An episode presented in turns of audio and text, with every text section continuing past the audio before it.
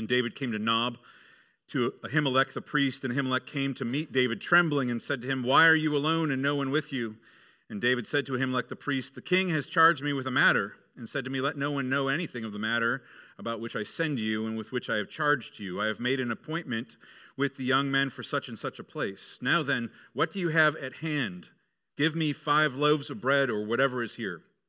And the priest answered David, I have no common bread at hand, but there is holy bread, if the young men have kept themselves from women.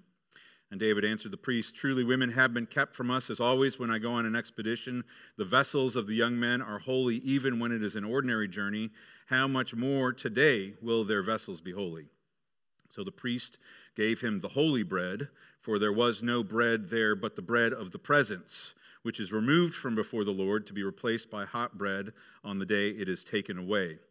Now, a certain man of the servants of Saul was there that day, detained before the Lord. His name was Doeg the Edomite, the chief of Saul's herdsmen.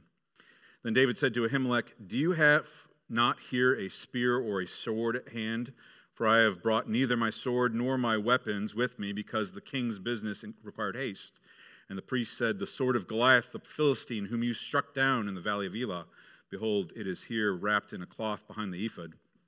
If you'll take that, take it for there is none but that here. And David said, There is none like it. Give it to me. Then David rose and fled that day from Saul and went to Achish, the king of Gath. And the servants of Achish said to him, Is not this David, the king of the land? Did they not sing to one another of him in dances? Saul has struck down his thousands, and David his ten thousands. And David took these words to heart and was much afraid of Achish, the king of Gath.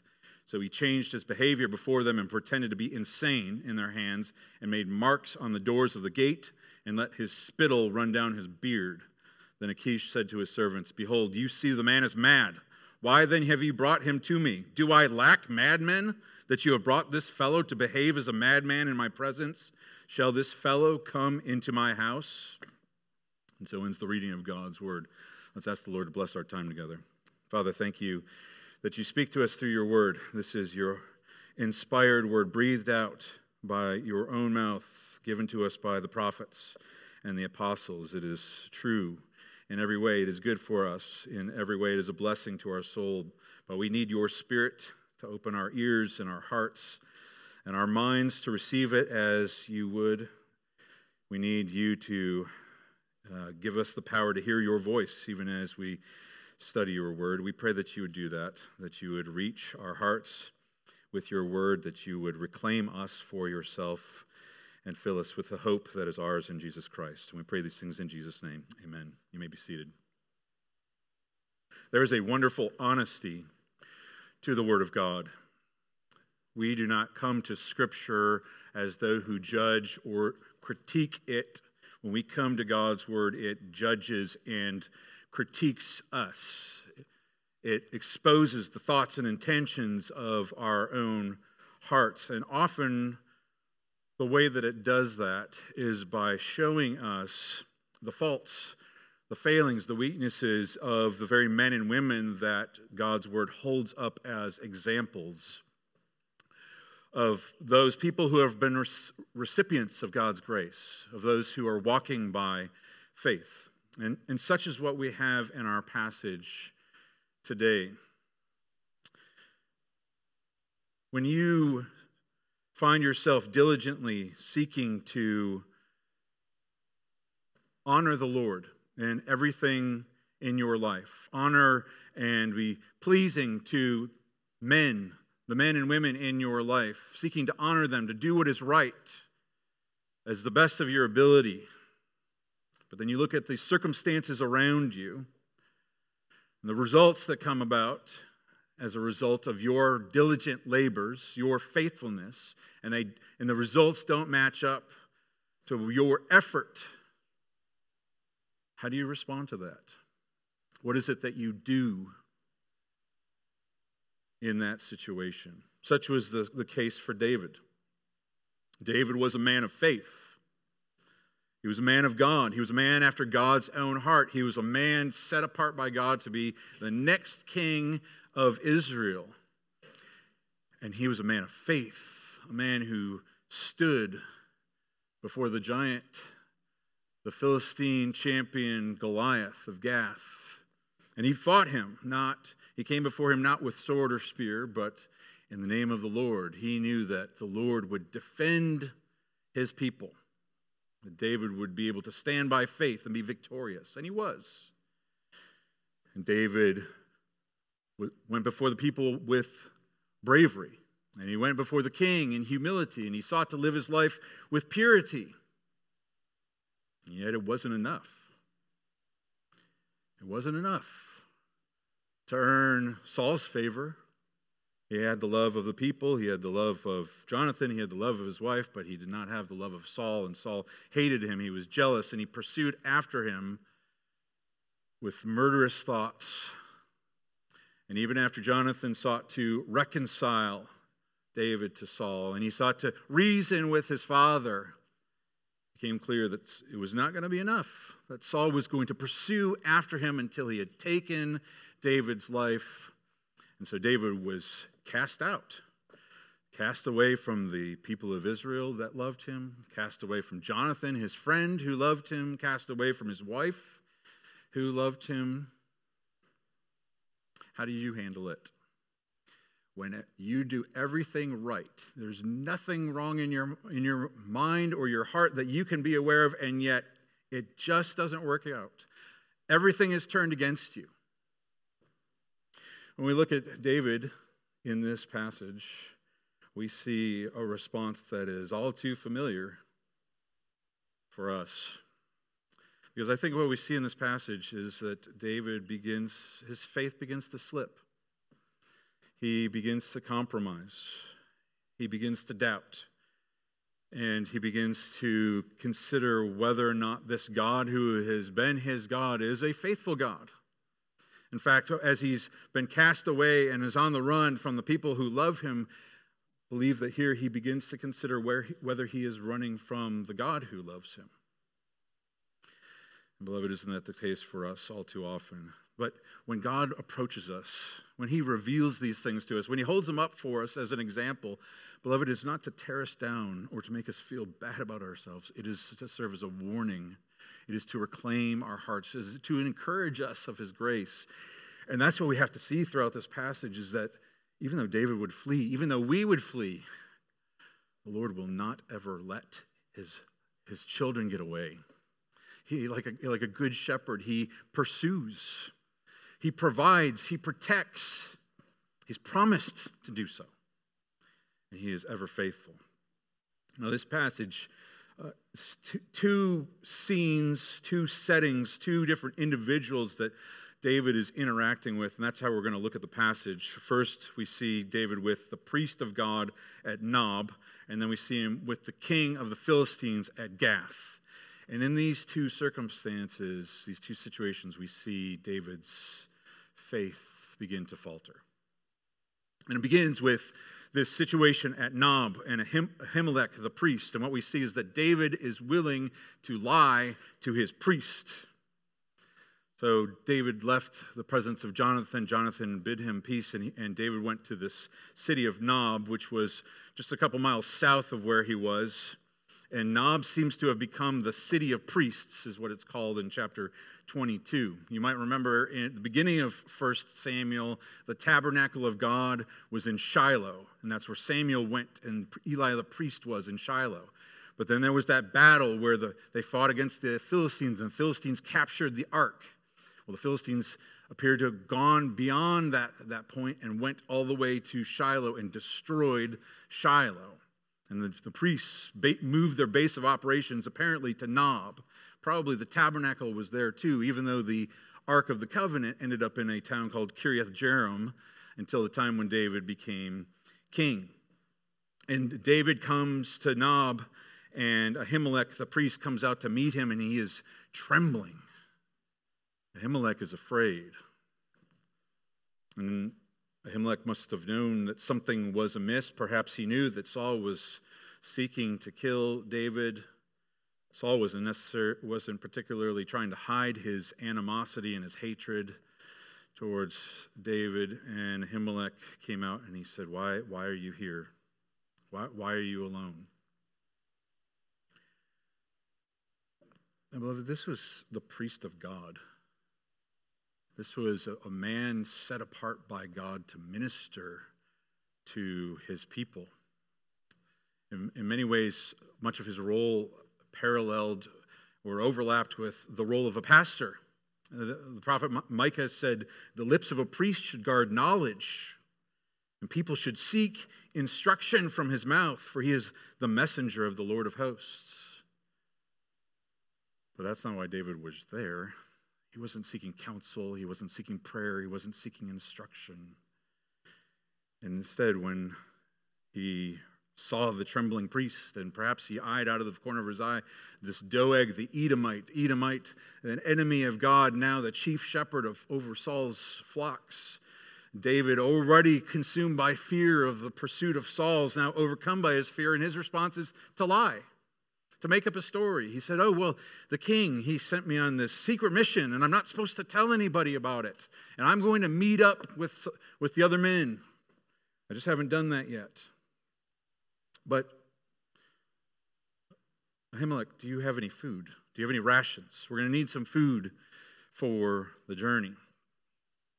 Now, David coming to Nob, coming to this place where the priests were, he would have known that there was food there. It would have been like one of us going to the back of the cafeteria after worship and scrounging around for communion, bread, and wine, because this was most likely the Sabbath and the priests were responsible for what was called the bread of the presence, the holy bread, the show bread. Leviticus chapter 24 commanded the priests to bring in 12 loaves of bread into the holy place, right in front of the Holy of Holies. And there was a golden table, and they were to arrange these 12 loaves of bread every Sabbath day. And every Sabbath day, they were to bring in hot, fresh bread and replace the old bread. And they would bring the old bread out, and then the priests would eat that bread. That was their bread for their nourishment. That's what the law commanded was the priests were to eat it in a holy place. So David knew that there was likely to be bread there. Probably came on the Sabbath. And that's exactly what was there. Ahimelech said, Well, I have no common bread, but I do have the holy bread, which you can have if the men have kept themselves from women. Now, Ahimelech's response is interesting it's interesting because there were two ceremonial laws that were at play in this particular situation. The first was what I just mentioned is that this food, this bread was for the priests to eat. None but the priests were to eat it. But they were to eat it in a holy place. They were to be holy and, and, and, and ritually clean.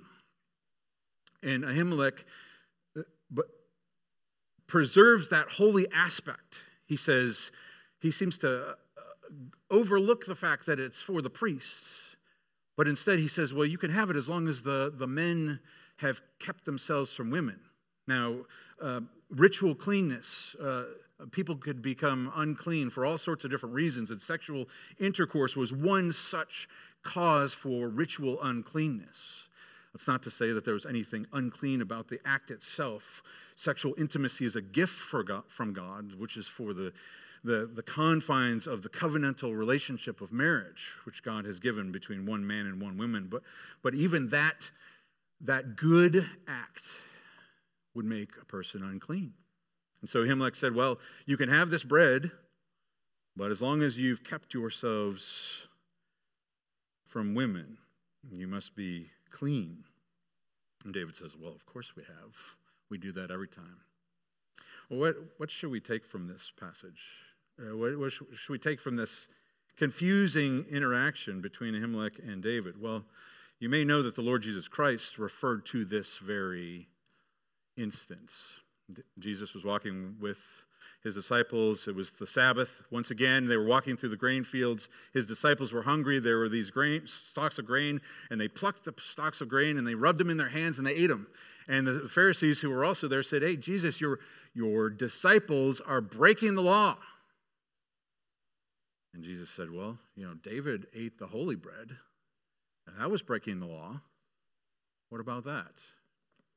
And he said, If you knew what this means, I desire mercy and not sacrifice, you would not have condemned an innocent man. But understand this, he said, the, the Son of Man is Lord of the Sabbath. What was he saying? He was saying that Ahimelech, as the priest, was the rightful owner, the rightful eater of that holy bread. And the law required that only Ahimelech, the priest, should be eating that bread. But out of mercy for David, David had this need, this hunger. Out of the mercy of the priest, he was able to override the law. And that mercy trumped the law, that he was able to give the holy bread to David. But at the same time, the rest of the law was kept intact.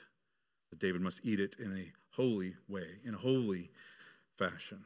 And so also Jesus, as the Lord of the Sabbath, was able to give authority to his disciples to eat on the Sabbath. And so David said to the priests, Yeah, we've kept, our, kept ourselves from women. We do that every time. Definitely we have today. And so Ahimelech gave him the bread. And David turned to leave, and he said, Oh, one more thing. Before I leave, uh, you don't happen to have any weapons here, do you? Any swords or a, a, or a sword, perhaps, or a spear? Because we, we left in a hurry. We left all our gear back at the house. Brothers and sisters, was this not the, the real reason why David was there? Because David certainly didn't come to the priest to seek counsel. He certainly didn't come for instruction or prayer or any such thing. And he could have gotten bread in a lot of different places. But there was one treasure, one prize that was there in Nob that was nowhere else. And Ahimelech said, Well, there is one, only one thing that we have here, and that's the sword of Goliath, the Philistine, whom you struck down. It's over there. Wrapped in a cloth. You can, I mean, if you want that, you can have that. And that sword, David had, of course, taken from Goliath after he beat him. He had used it to cut off the giant's head, and he brought it and he put it into his tent. We don't know how it got from his tent. He probably gave it to the priests at some point in the intervening chapters, but David never seemed to forget the feel, feel of that Philistine weapon. And he said to the, the priests, Yeah, there's none like that one. Give that to me. And as he took the sword from behind the ephod and he unwrapped the cloth, his eyes glowed. As he now held the sword, this Philistine sword, this man who at one point in his the height of his faith was willing to say, I come to you not with sword or spear, but in the name of the Lord, he is now eagerly grabbing hold of this weapon of the world. And with that, he left the presence of the priest. From there, he went on to the town of Gath, the Philistine town of Gath. And there we see David attempting to align himself or to fit in with the world. I say attempt because, as we saw, that he fails. Now, it's hard for us to even conceive what David was even thinking of why he would go to Gath. What reasonable explanation there could have been for him to go to Gath, the city of his arch enemies, the Philistines. It was, it was insane. Uh, if he expected them to recognize him, what did he expect? Some kind of traitor's welcome as he came through the gates, as though, oh, this is Saul's lieutenant you know, maybe he's crossed over and he's going to help us now, and he's going to give us some juicy intel on the Israelite operation so we can defeat them in battle.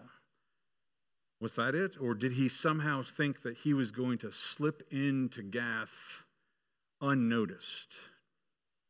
David, the slayer of their hometown hero, Goliath of Gath David, the one whom they sang songs about.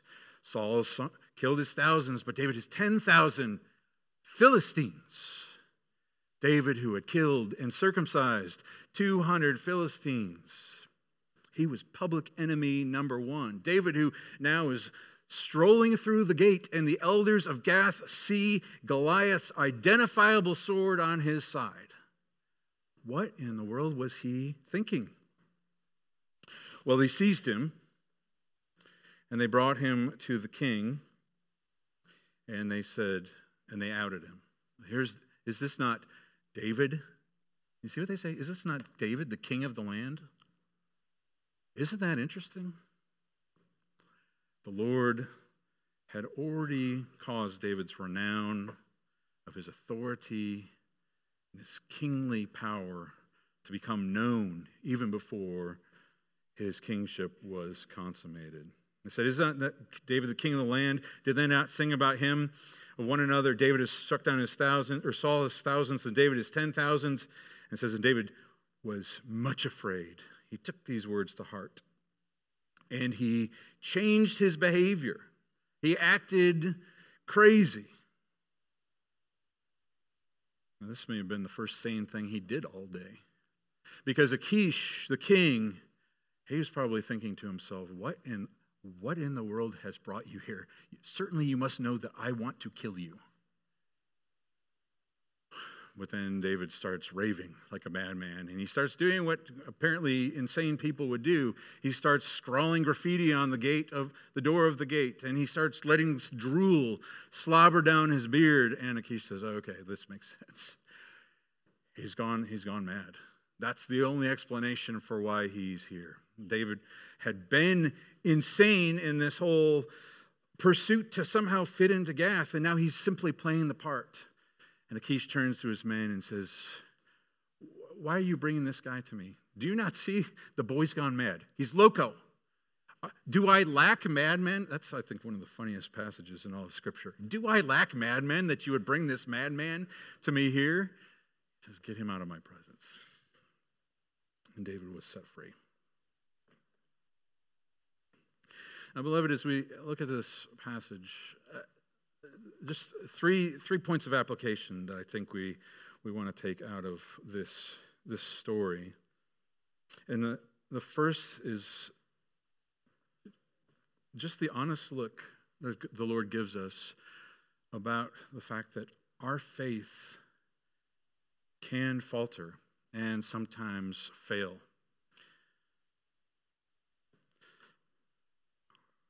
Mm, now, many of us can claim to have a faith that David exhibited, a faith to be a young man among men who would go without armor, without weapons, and stand before a giant who has been taunting the armies of the Lord, has been causing fear among the most stout hearted warriors, a man who would stand up and be victorious in the name of the Lord. But notice how quickly, how suddenly his faith turns to fear. You know, he, he sought to live with faithfulness, and it didn't work out. And he was cast out. And how quickly he begins to allow his fears to overcome him and to consume him and beloved, that is a present reality for us as believers in the Lord Jesus Christ. We should be encouraged as we see this that the Lord would show us this in David so that when we grow sad at the fact that we see it in our own hearts, we might know that there is hope for us who have faltering and weak faith. Beloved, the glory of the gospel is that we are not saved by our faith. We are saved by grace through faith. Our faith is like our fingers or our hands or our arms that are seeking to grab hold of the grace of God in Christ Jesus. But, beloved, we face a real adversary. We face true afflictions. We face expectations that are unmet because we are not in control, and those things can weigh us down, and our fingers grow weak, and our hands grow sweaty, and our arms start to shake, and we start to slip. And, beloved, if were it not for the grace of God in Jesus Christ and his eternal purposes, we would fall. We would fall. We've sung this song, the, the youth group kids know it. When I fear my faith will fail, Christ will hold me fast. When the tempter would prevail, he will hold me fast. I could never keep my hold through life's fearful path, for my love is often cold. He must hold me fast. Beloved, I don't know what you think about that song, but uh, that, that song does not excite you with the power and love of God. I assert to you that you are clinging to your own strength and your own faithfulness to keep you in the love of Christ. And if David can fall, if he can slip, so can you. The Apostle Paul and all the, the biblical writers urge us to keep ourselves in the love of Christ, to be vigilant. The Apostle Paul said, Let anyone who thinks that he stands take heed lest he fall.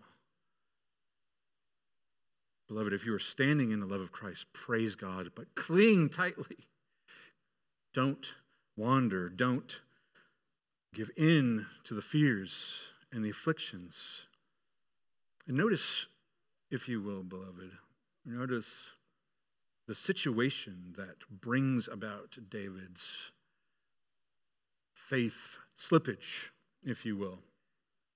It's his fears, fears which send him on the run. It's the fears that overcome him, and when he's on his own, beloved, we are in. It's how, how it feels, isn't it? As we read in that Psalm 73, we look at the wicked, we look at the world, always at ease. They increase in riches, whereas we face affliction and pain and difficulty all the day long. We feel like we're alone. Like, what, Lord, are you doing anything? Are you watching over me? Are my prayers just hitting the ceiling? What, what's, what's happening? And the insanity of our reaction often is to say, I feel alone, I am alone, I'm going to doubt, and I'm going to make myself truly alone. I am going to jettison this faith that I have, rather than running to the only source of security, running to the Lord in our fears. We tend to run from the Lord and hide. And beloved, it's when he is on his own that he begins to compromise, that he begins to consider to align himself with the world in this insane turn of mind. Beloved, I think that this, this intent to be, go it alone is the silent killer of the American church today. It is the, the killer eyes, if you will, our independence, our individualism, our isolationism. We want to do it alone. We want to have an I faith. Like an iPhone, we want to have an I faith. I'm going to do it my way by myself, that's all I need. Beloved, I cannot say this more emphatically or more directly. We were meant to be in fellowship with one another. We are called to keep each other in the love of Christ. All of us have had periods of time where we've wandered from the Lord, I would assert. Times where we drift, where times where we go away from the fellowship of God's people. Let me ask you in the times where you have been apart from the fellowship of God's people, when you have been on your own, have you ever found yourself growing in godliness and in closeness with the Lord Jesus Christ apart from God's people?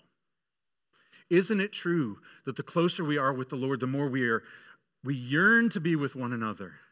And by being with in fellowship with one another, that is where faith and hope and joy is cultivated in unity and, and fellowship with the Lord. Beloved, that's no coincidence. That is God's design. Beloved, are you wandering? Are you have you have you begun to let your faith flounder? Has it begun to be weakened? Beloved, hear God's encouragement to remain in Christ. But more, more, than that, beloved, we as a body have an obligation to bear with the failings and the weaknesses of one another. We have an obligation to help keep one another in the love of Christ. The Apostle Paul said, We urge you, brothers, admonish the idle, encourage the faint hearted, help the weak, be patient with them all. The writer of Hebrews said, Exhort one another every day, as long as it's called today, that none of you may be hardened by the deceitfulness of sin. Beloved, who needs to be admonished? who needs to be encouraged, who needs to be helped. That applies to every one of us here, whether you are one who needs to be admonished and encouraged or helped, or you need to be looking to your brothers and sisters to say, How can we remain in fellowship? Beloved, this is how God preserves his people. It's through you and me. We must do so. So, the first point is that we, we need to take heed lest we would fall. We need to be aware that our faith can fail and falter. But the second great point, the glorious point, beloved, is that the steadfast love of our God never fails. It never fails for his children. Beloved, I don't know if you noticed this. God continued to provide and protect David even through his, his faithlessness. God provided bread and nourishment, daily needs to David when he went to Nob, even through David's lying and his deceit. And God protected David at Gath even though he had entrapped himself with his own foolishness, God was faithful to protect David. And how different was God's dealing with David than it was with Saul? When Saul turned his back on the Lord, the Lord let him go. The Lord cast him out. The Lord rejected him. Not so with David. Not so with David even despite David's folly and his sin and his deception. The Lord loved him and he protected him.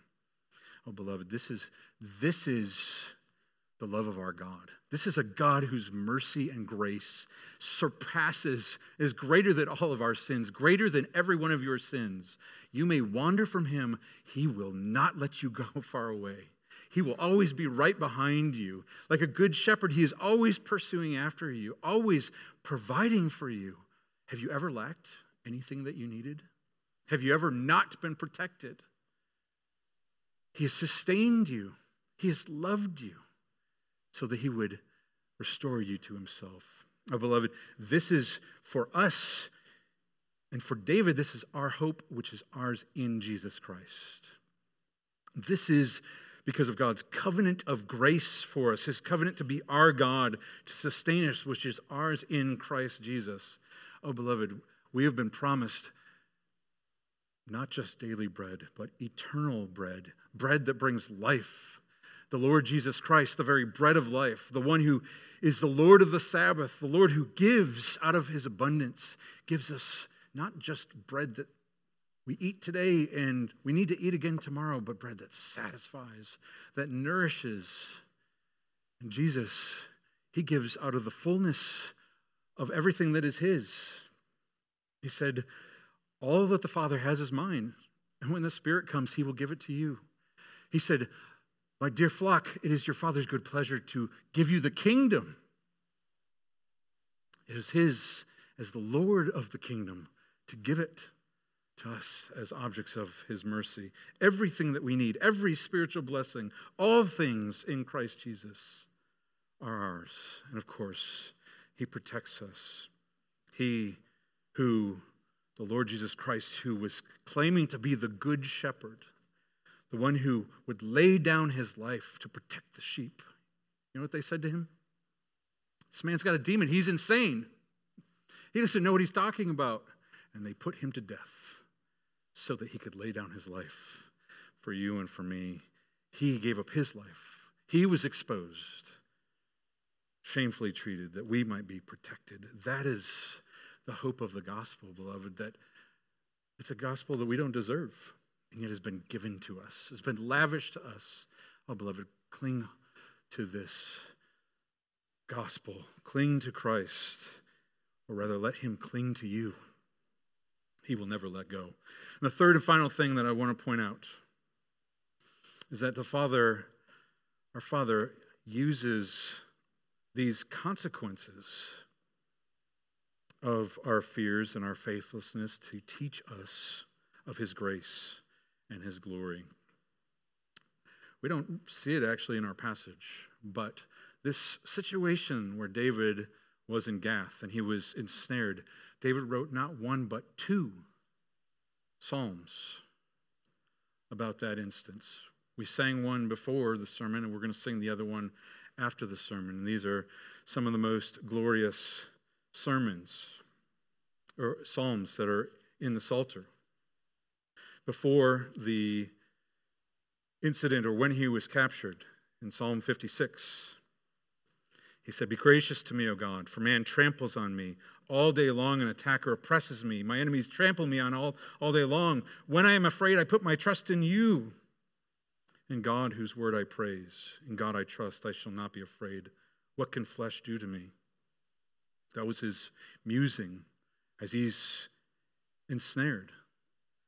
And the second psalm, Psalm 34, which is after he's been released, after God's been gracious in the midst of his insanity, he's, God's been gracious to David.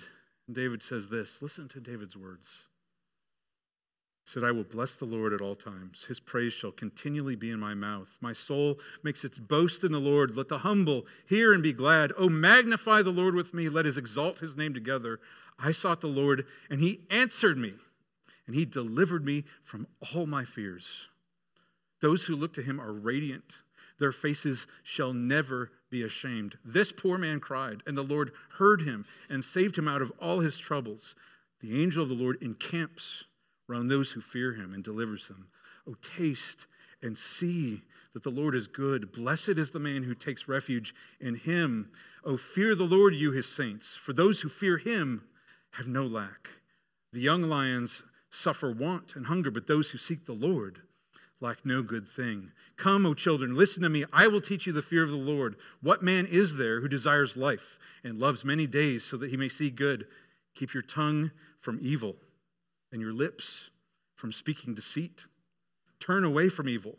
Do good, seek peace, pursue it. The eyes of the Lord are toward the righteous, and his ears toward their cry. The face of the Lord is against those who do evil, to cut off the memory of them from the earth. When the righteous cry for help, the Lord hears and delivers them out of all their troubles. The Lord is near to the brokenhearted, he saves the crushed in spirit. Many are the afflictions of the righteous but the Lord delivers him out of them all. He keeps all his bones, not one of them is broken. Affliction will slay the wicked, and those who hate the righteous will be condemned. The Lord redeems the life of his servants. None of those who take refuge in him will be condemned. Oh, beloved, that is what David learned. That is what he sought to teach us. That is what the Spirit seeks to teach us. Have you learned? the grace, the power, and the glory and the satisfaction of our God who loves us in spite of our folly, who loves us with a strong and powerful love. Oh, beloved, hear and be glad. Put your faith in God. Put your faith in the Lord Jesus Christ. He is ever faithful. Oh, magnify the Lord with me and let us exalt his name together. Let's pray together. Lord, thank you. Thank you that you permitted David to go through this perilous journey so that you could show your power to preserve him in the midst of even his folly. Thank you that you give us hope when we see our hearts going astray, when we begin to doubt. Thank you that you bring us back. You won't let us go far. You know exactly where we are, and you keep us safe and secure. Our Lord, help us to trust in you and to rejoice and to magnify and to worship you with all of our being because you are our God and you have given us your Son as our Savior. We pray these things in His name. Amen.